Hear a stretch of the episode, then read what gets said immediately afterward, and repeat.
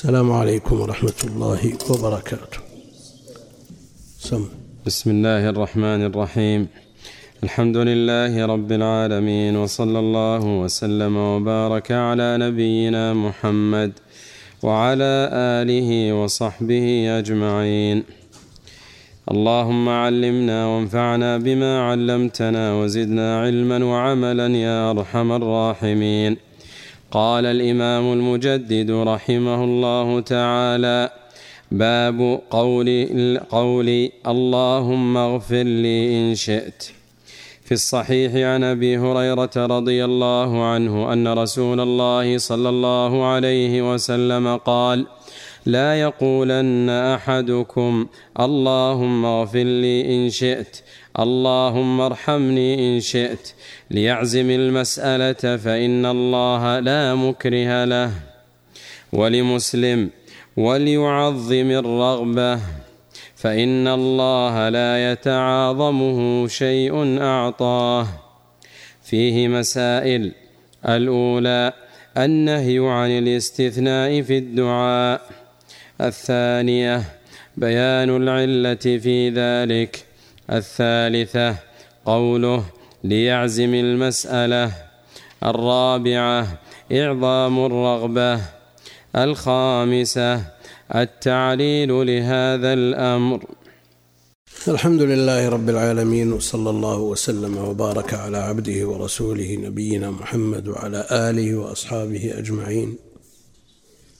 أما بعد فيقول المؤلف رحمه الله تعالى باب قول اللهم اغفر لي إن شئت. باب قول اللهم اغفر لي إن شئت. باب كما تقدم مرارا خبر لمبتدأ محذوف. تقديره هذا باب وباب مضاف وقولي مضاف إليه. اللهم أصلها يا الله. أصلها يا الله. فحذفت ياء النداء. وعوض عنها الميم. وعوض عنها الميم ولم تجعل في موضعها في بداية الكلام تبركا وتيمنا. بسم الله. الله. اللهم يشذ الجمع بين ياء واللهم. من ذلك قول الشاعر إني إذا ما حدث ألم أقول يا اللهم يا اللهم. والأصل أن يا لا تجتمع مع ال إلا مع الله. في اضطرار جمع شذ وفي اضطرار جمع جمع يا وأل إلا مع الله. ومحكي الجمل. فتقول يا الله وفيه ال. وأما ما عدا ذلك غير محكي الجمل التي يسمى بها فإنك تنادي مثلا الحسن تقول يا الحسن. محكي الجمل إذا سميت شخص بجملة فيها ال فإنك تناديه وتضع حرف النداء في بدايته. وأما الجمع بين البدل والمبدل ياء والميم المشددة التي يؤتى بها عوضا عن ياء هذا شاذ جدا. ومنه ما قلنا ما ذكرنا من البيت إني إذا ما حدث ألما أقول يا اللهم يا اللهم. اغفر لي الغفر الستر. الستر والمحو ستر الذنب ومحوه عن العبد كما جاء في الحديث الذي فيه أن الله جل وعلا يقرر عبده بذنوبه ما منكم من أحد إلا سيكلمه ربه ليس بينه وبينه ترجمان. يعني من التقرير الذي جاء في الخبر يقول فعلت كذا في يوم كذا فعلت كذا في يوم كذا كذا. فيعترف بذلك ويخاف من العقوبة. فيقول له الله جل وعلا أنا سترتها عليك في الدنيا وأغفرها لك الآن. والله جل وعلا هو الغفور الرحيم. اللهم اغفر لي إن شئت إن شرطية فيها نوع استثناء فيها نوع استثناء. فالشرط متضمن للاستثناء ومن ذلك قوله عليه الصلاة والسلام لضباعة بنت الزبير بنت عمه الزبير. قالت إني أريد الحج وأجدني شاكية قال حجي واشترطي. شرط. يعني أن محلي حيث حبستني. فإن لك على ربك ما استثنيت. فهذا شرط. مضمن للاستثناء إن شئت وإن من من حروف الشرط التي ليس فيها جزم. فيها جزم للفعل لكن ليس فيها جزم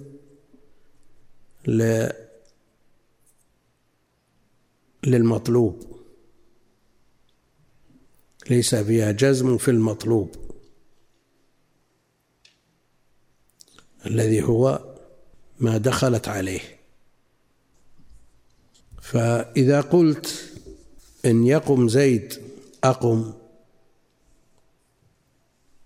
تجزم الفعل. لكن ليس فيها جزم بتحقق الفعل بخلاف إذا عكسها. فيها جزم بتحقق الفعل. إذا قام زيد قمت في تحقيق ولكن ليس فيها جزم للفعل. ليس فيها جزم للفعل. وفي هذا يقول الشاعر أنا إن جزمت أنا إن شككت أنا إن شككت وجدتموني جازما. وإذا جزمت فإنني لم أجزم إيش معناه؟ أبو عبد الرحمن. إيش معنى هذا الكلام؟ اشرح البيت؟ ما أنت معنا أنت أنا أعرف أنك ساهي ها؟ معي؟ أشرح. ها. وجدتموني جازما قد يكون الشيخ الشك عنده ليس الشك بمعنى الشك بمعنى اليقين. صح. ولا ولا الظن. أقل من الظن. فضلا أن يكون يقين. الشك أقل من الظن. لأن الظن الاحتمال الراجح والشك الاحتمال المساوي والوهم الاحتمال المرجوح. كمل. ها؟ لم يصوب صوبة؟ كذا له ولم يصوب صوبة. شو تقول جارك؟ بعد عشرة طويلة تراكم زملاء من من عشر سنين؟ أكثر. متقاربين في السن؟ كبير. لا ما هو كبير ما هو أكبر منك. على كل على كل حال لم يصوب صوبة مثل ما قلت. وإن كان الكلام قيل في غيره نعم قيل في ابن الصلاح ترى وهو أعلم من أبو عبد الرحمن. هم؟ صح؟ أو في شك؟ كذا له ولم يصوب صوبة. شلون انتبهت إلى هذا في هذا الموضع المناسب؟ ها؟ الله يعينك على الجواب يا أبو إبراهيم. نحيل الجواب إليه. تفضل. إيه البيت وجه تفيد الشك في المعنى وتجزم في الإعراب. عكس إذا تفيد الجزم في المعنى ولا تفيد الجزم في الإعراب. فهمت؟ بيت العراقي كذا له ولم يصوب صوبه أعطني إياه. ها؟ تذكر أنت؟ ها؟ شو؟ ما ودنا نتعداه ولا تعدينا وراح خلنا ها؟ أن وعن أن وعن ترى نتوسع في هذه الأمور لأن الأبواب قصيرة وقلنا للشيخ إبراهيم نبي نجمع بابين بابين وقال لا لأنه إذا جمعنا اضطررنا للاختصار أحيانا. وهذا التوسع والاستطراد ما يضر ينفع إن شاء الله. ينفع. جزاك الله. في أحد عنده في علم الحديث يد علوم الحديث؟ حتى اللي عنده علم ما هو ما هو مجاوب. ما أدري ليش. ترى في النهاية نقول جزاك الله خير. من صيغ الأداء عن وأن. عن تفيد الاتصال بالشرطين المعروفين عند أهل العلم وأن حكمها حكم عن فالجل سووا وللقطع نحى البرجيد البرديجي حتى يبين الوصل في التخريج. فبعضهم يرى أن أن تفيد القطع. وابن الصلاح نقل عن الإمام أحمد ويعقوب بن شيبة أن عن تفيد الاتصال وأن تفيد الانقطاع. ما لا تفيد الاتصال. بدليل أن حديث عن عمار عن محمد بن حنفية عن عمار أنه أن النبي صلى الله عليه وسلم ها لا يلزم المتن. عن محمد بن الحنفية عن عمار. والرواية الثانية عن محمد بن الحنفية أن عمارا مر بالنبي صلى الله عليه وسلم. وذاك عن عمار أنه مر بالنبي عليه الصلاة والسلام. قالوا هذا متصل وهذا منقطع. والصلاح يرى أنهم قالوا هذا الكلام لأن الطريق الأولى رويت بأن وتفيد الاتصال الطريق الثانية رويت بأن لا تفيد الاتصال. يقول كذا له ولم يصوب صوبه. ها؟ ولم يصوب صوبه. يقول ابن الصلاح ما فهم السبب؟ سبب التفريق ما فهمه ابن الصلاح. لأنه في الطريق الأولى التي فيها عن محمد بن الحنفية عن عمار أنه مر بالنبي صلى الله عليه وسلم محمد بن الحنفية يروي القصة عن صاحبها الذي هو عمار. محمد بن الحنفية عن عمار. الطريقة الثانية منقطعة لأن محمد بن الحنفية يحكي قصة لم يشهدها. محمد بن الحنفية أن عمارا مر بالنبي عليه الصلاة والسلام. محمد بن الحنفية ما شهد القصة ولذلك حكموا عليها بالانقطاع. هذا هو السبب. كنت بتقول هذا؟ ما أنت ثقة تراك نعم. ما يضيع يا ابن الحلال. أنت أنت سمعتها يمكن مئة مرة. وهذا سامع بس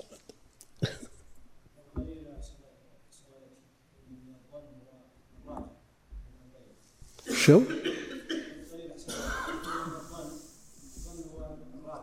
الراجح إيه.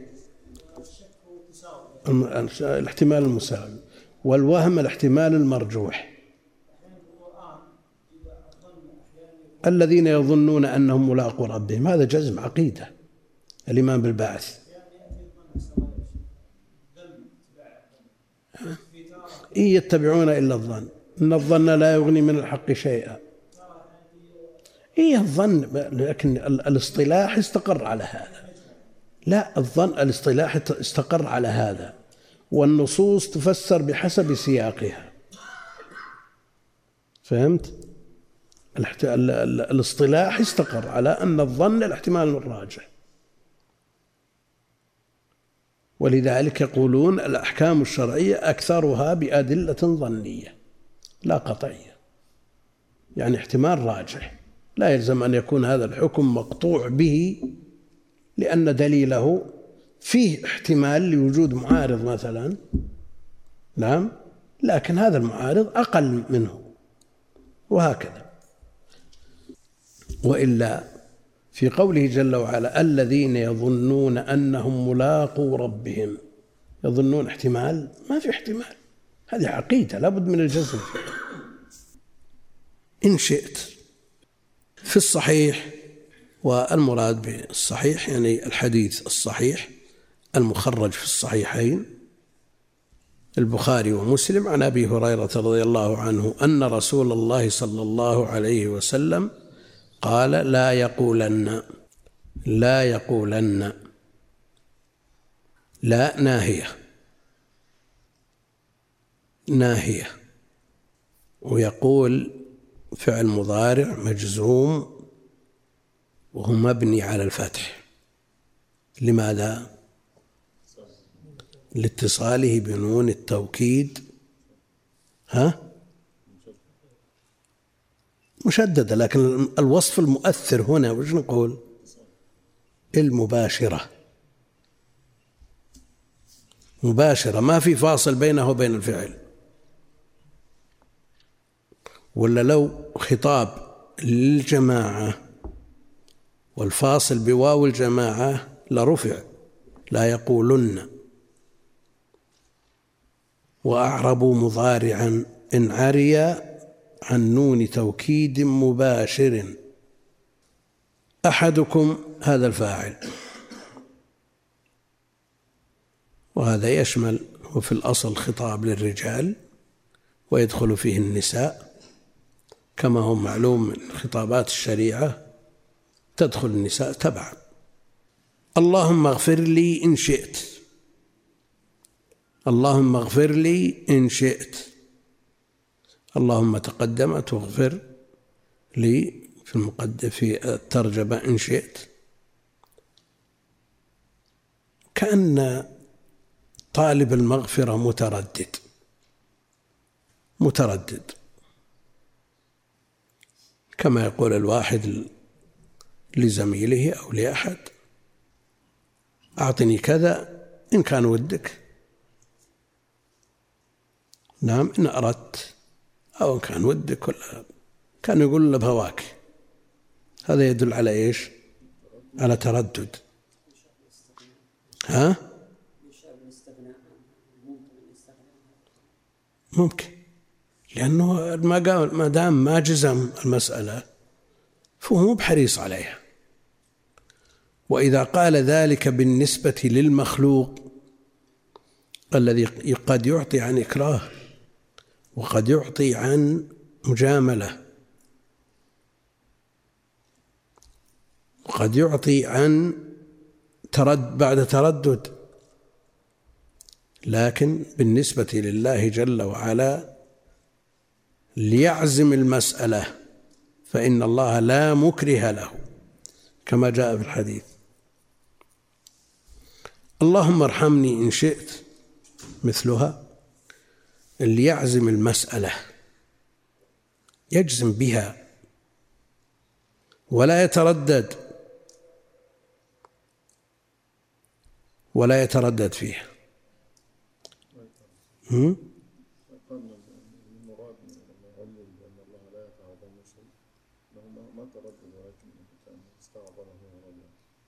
كذلك.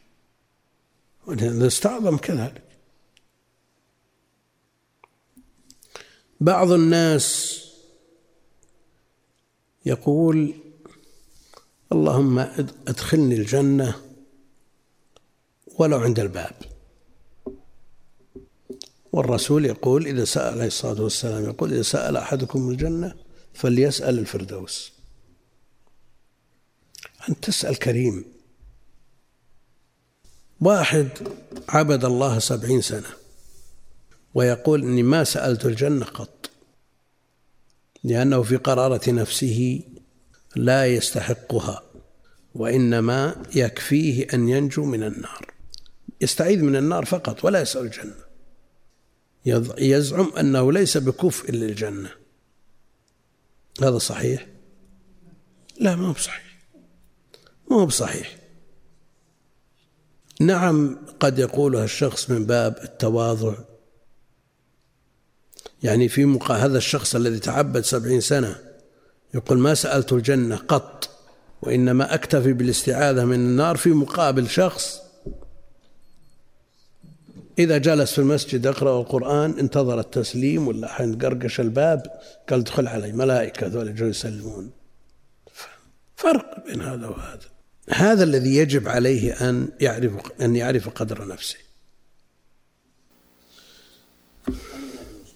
ها؟ هل ينافي إذا قال يعني يستعيذ من النار ينافي أن يكون سؤاله الجنة بالمفهوم مثلا يعني إذا كنت أنا أقول أسألك الله من سألك الجنة ولم ولم أستعيذ من النار هل ينافي أن أنا أستعيذ من النار؟ لا بس يقول أنا من بكفو جنة يكفيني أني أنجو من النار يكفيني أن أنجو من النار. ما يدري هو ما ما قصده جنة ولا شيء يكفي أنه ما يعذب بس. يعني كأنه يخاطب مخلوق. مخلوق حكم عليه بجلد أو سجن. ما يستطلع أن أنه يعطى هبة ولا شيء. إذا ذهب إلى الحاكم ما يتوقع أنه بيعطيه هبة ولا عطية ولا شيء يكفيه أنه ينجو من هذا الجلد ولا من هذا السجن. لكن ما هكذا يتعامل مع الخالق جل وعلا. اللي يعزم المسألة اللام اللي يعزم لام الأمر والفعل مجزوم وحرك بالكسر لالتقاء الساكنين.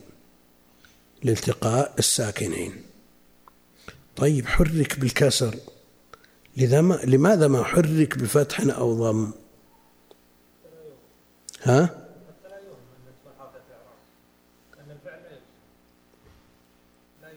لا يجر.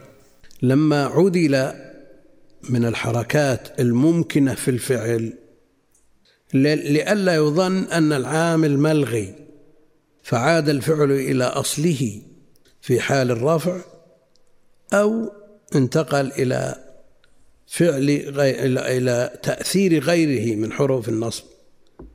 فما عدل منه إلى حركة لا تدخل على الفعل في الأصل عرف أن أن الفعل متغير بسبب العامل الداخل عليه عن عن أصله. وأن الفعل وأن الحر العامل أثر فيه. ليعزم المسألة فإن الله لا مكره له.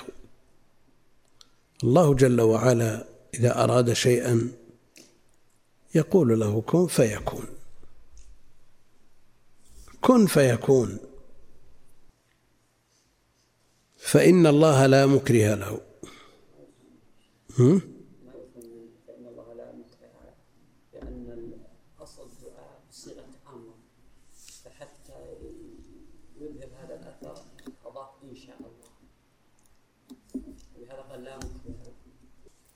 ولو كان بغير صيغة الأمر.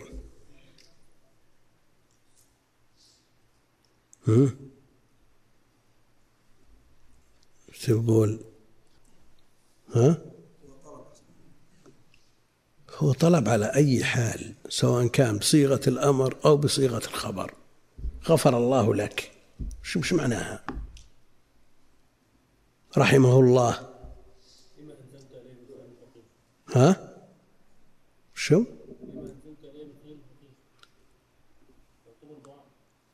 هو طلب على كل حال لكن بصيغة الخبر. بصيغة الخبر. اللهم اغفر لي إن شئت. يعني الدعاء الدعاء بصيغة الطلب لا يجوز أن يقرن بالمشيئة. لكن جاء بصيغة الخبر طهور إن شاء الله. ثبت الأجر إن شاء الله. هل هو يخبر أنه طهور أو يدعو له بأن يطهر من ذنوبه؟ دعاء. وكذلك ثبت الأجر إن شاء الله. فإذا جاء بصيغة الخبر في مثل هذين الحديثين جاز أن يقرن بالمشيئة. ها؟ من باب ال ال ليس من باب التعليق من باب التبرك.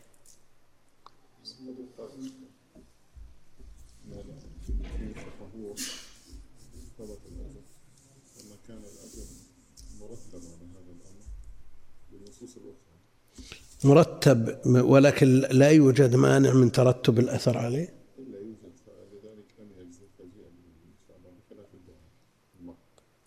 لما زار المريض وقال لو ثبت الأجر إن شاء الله مو بيدعو له؟ ها؟ وفي الصيام كذلك يدعو لنفسه. ذهب الظمأ وثبت الأجر إن شاء الله. ولما زار المريض قال طهور إن شاء الله.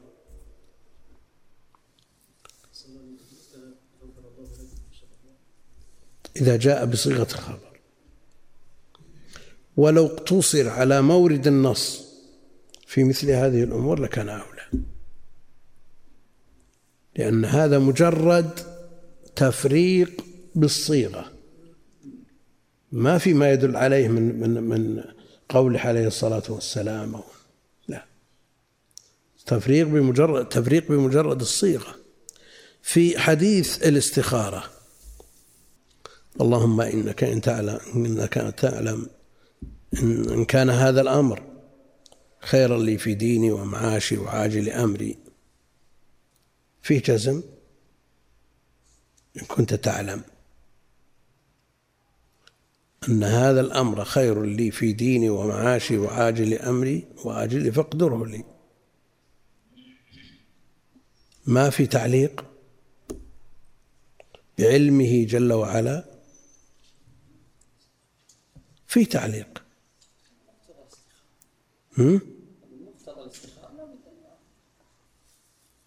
الله جل وعلا قطعا يعلم ما يؤوله يؤول إليه بالنسبة لهذا الأمر لهذا الأمر المستخار فيه. لكن على حد علم المخلوق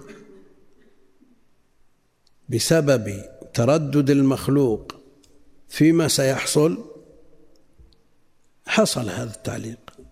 فليس لتردد في علم الخالق. الله جل وعلا يعلم قطعا. والمخلوق لا يدري ماذا سيحصل له. مو مسألة مسألة عند الله جل وعلا يطلبها منه. الأمر مطلوب من مخلوق آخر. لكن هل يقدم عليها ولا يقدم؟ في الاستخارة. لكن تيسير الأمر فيسره لي واقدره لي واقدر لي الخير حيث كان ما فيها إن شاء الله؟ وين؟ في أمور الدنيا الدنيا إيه,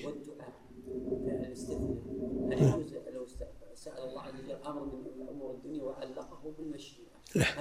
لا يدخل اللهم ارزقني إن شئت اللهم ارزقني زوجة من شئت اللهم ارزقني لا لا ما- يصلح يعزم المسألة. نفس اغفر نعم. نعم. امرين الله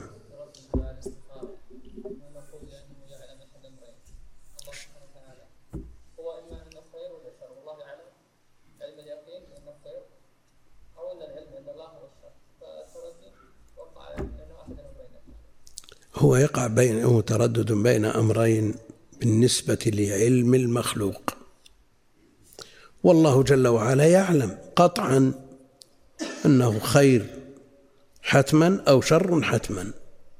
ولذلك طلب من الله جل وعلا على مقتضى علمه عز وجل أنه إن كان خيرا يقدره له وإن كان شرا يصرفه عنه.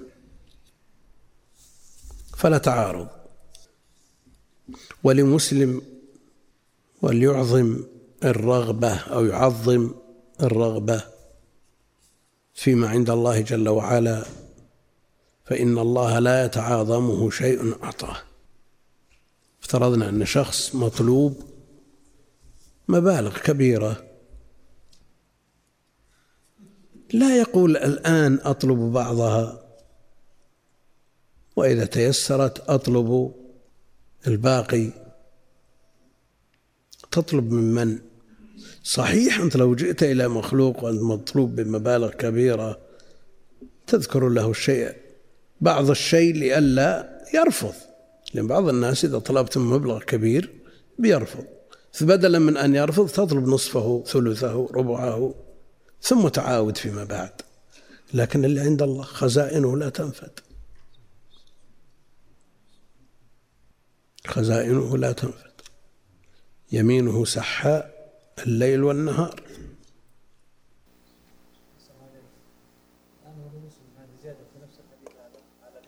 ها؟ اي نعم هو الحديث نفسه. هو نفس الحديث. ها؟ يعظم المسألة ويعظم الرغبة. يعزم المسألة ويعظم الرغبة لا تقيس على الاستخارة مثلها يقول أعجل المسألة يعني يستخير ثم يذهب إلى الفعل هذا قد يتيسر ولا يتيسر؟ بناء على هذا يعزم يذهب.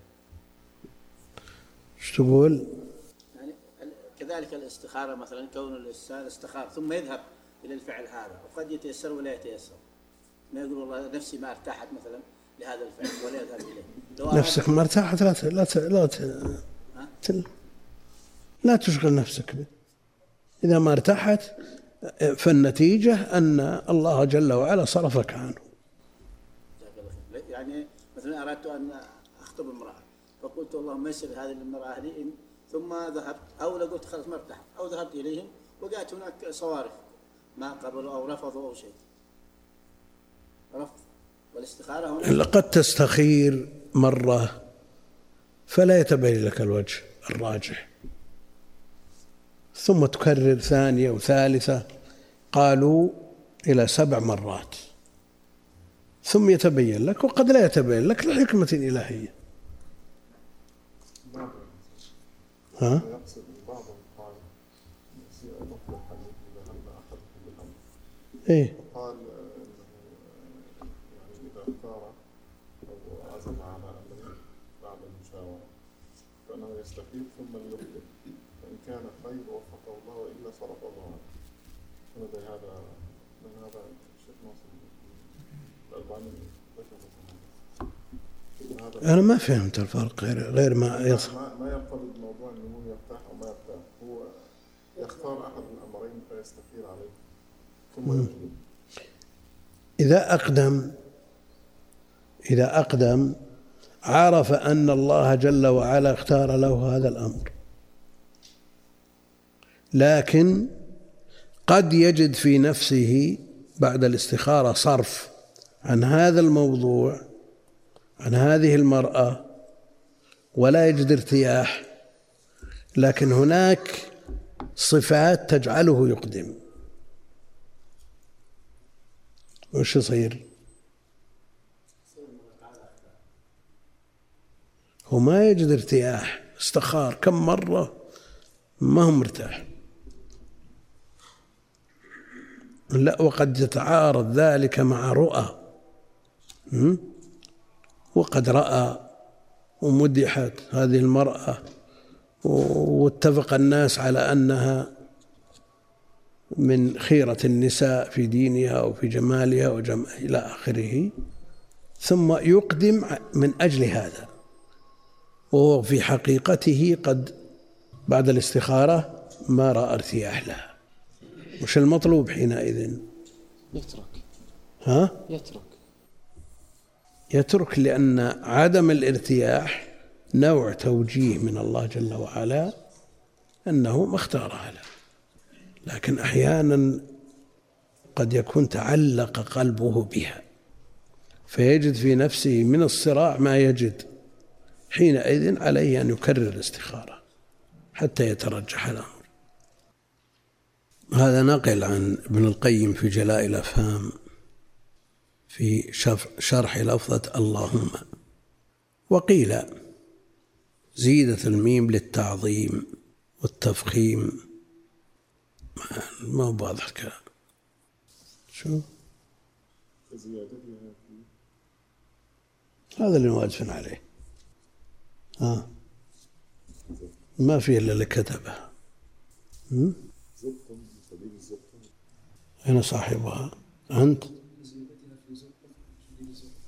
معك كتاب؟ زرقم؟ من قال هذا زرقم؟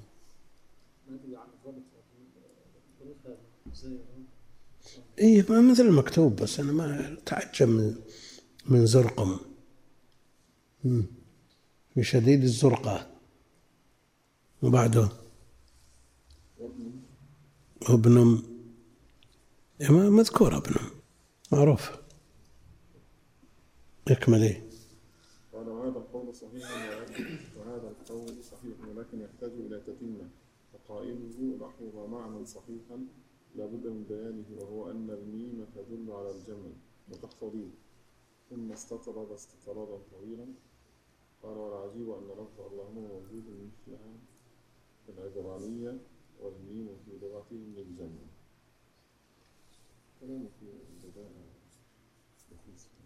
مثله؟ أطول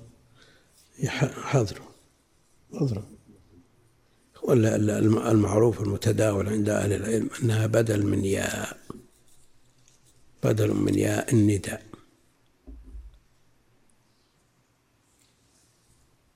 أحسن الله عليك. هل من علامات الاستخارة أن الإنسان يكره أو أنه يمضي أو أنه يحجم؟ أم من الاستخارة أنه أنه يتوكل على الله في هذا الأمر سواء فعل أم يفعل هذا مختار. سواء ظهرت له ارتياح من عدم الارتياح. بعضهم يقول لا لا لا يكون له ارتياح وعدم. يستخير ويمضي أو يحجم. هذا اختيار الله سبحانه وتعالى. اختيار الله جل وعلا أنت بين أمرين إما أن تجد في نفسك ارتياح لأحد الأمرين الإقدام أو الترك أو لا توجه لهذا ولا لهذا فالذي تفعله هو ما اختاره الله لك. هذا كلام أهل العلم. أن يكون الارتياح لسبب خارجي مثل المرأة أن يكون لجمالها أو للوظيفة لأنه ليس عنده وظيفة. لا هو من الأصل. ارتياح م- إذا ما يحتاج الاستخارة. إذا كان ارتياح بسبب أمر خارجي وأنه رآها وفتن بها وش تستخير له. إلا إذا استخار وصرف عنها وتركها. على كل حال أمور الاستخارة. وين؟ لو كان الفعل أن يستخير ويقدم على الشيء لما أصبح للإعادة يقول المؤلف رحمه الله تعالى فيه مسائل النهي عن الاستثناء في الدعاء. النهي المؤكد. النهي المؤكد بنون التوكيد عن الاستثناء في الدعاء فلا يقول حينئذ اللهم اغفر لي إن شئت وهذا النهي يدل على التحريم لأنه مقتضى النهي. الثانية بيان العلة في ذلك. والعلة منصوصة أو مستنبطة.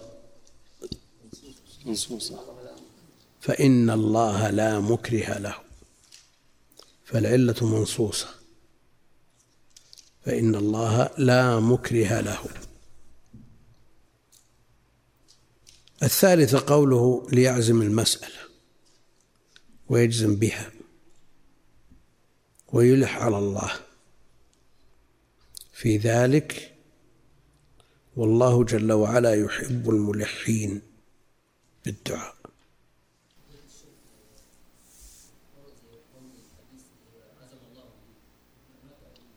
شو؟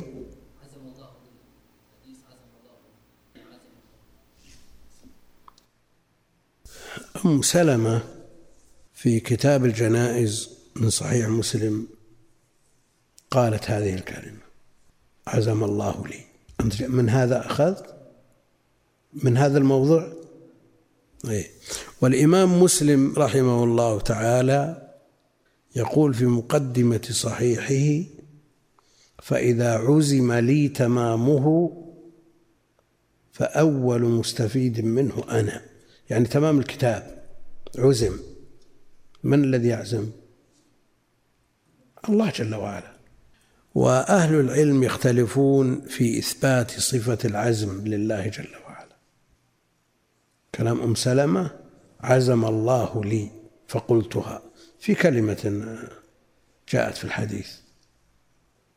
يختلفون في إثبات صفة العزم لله جل وعلا.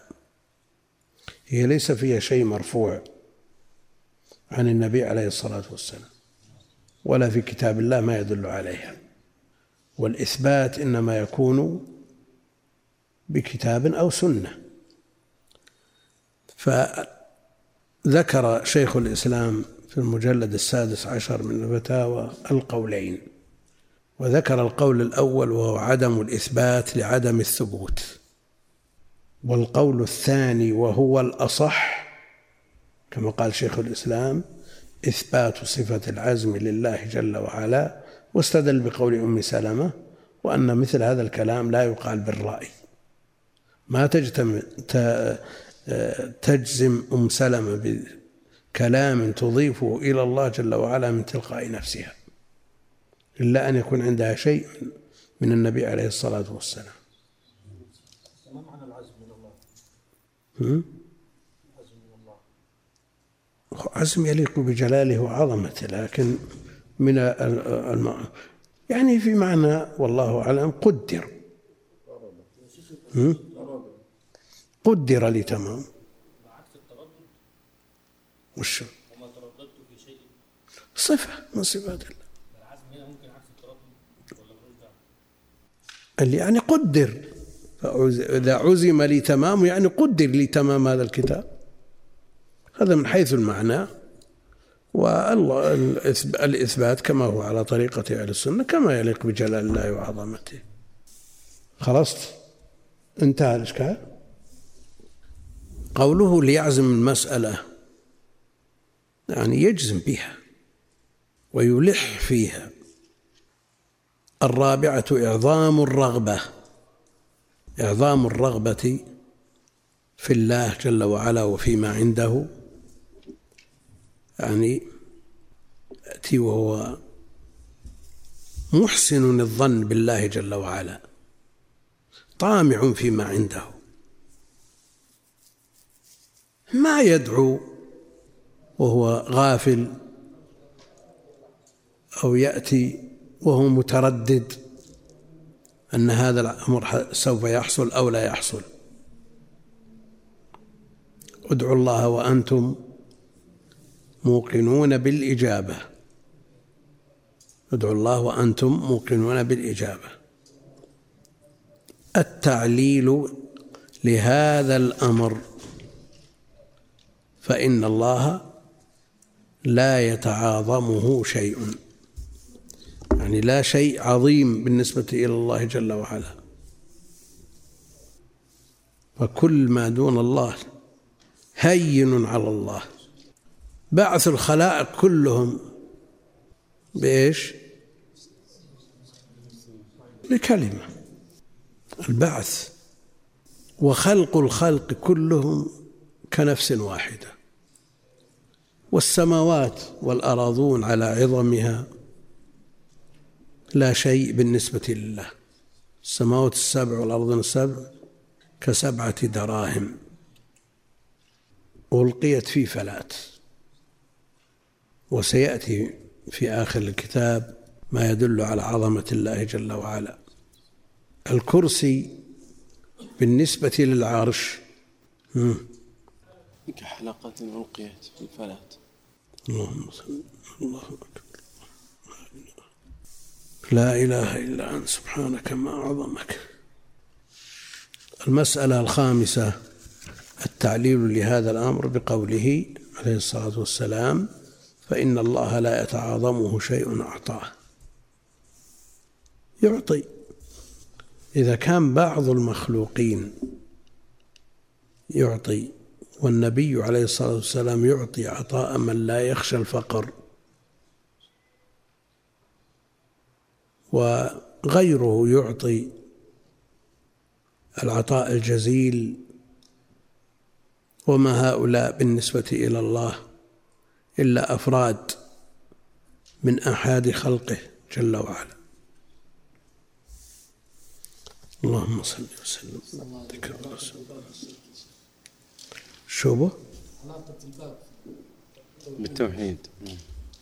التوحيد شو؟ المنهي عنه. لا شك أنه منافي لكمال التوحيد.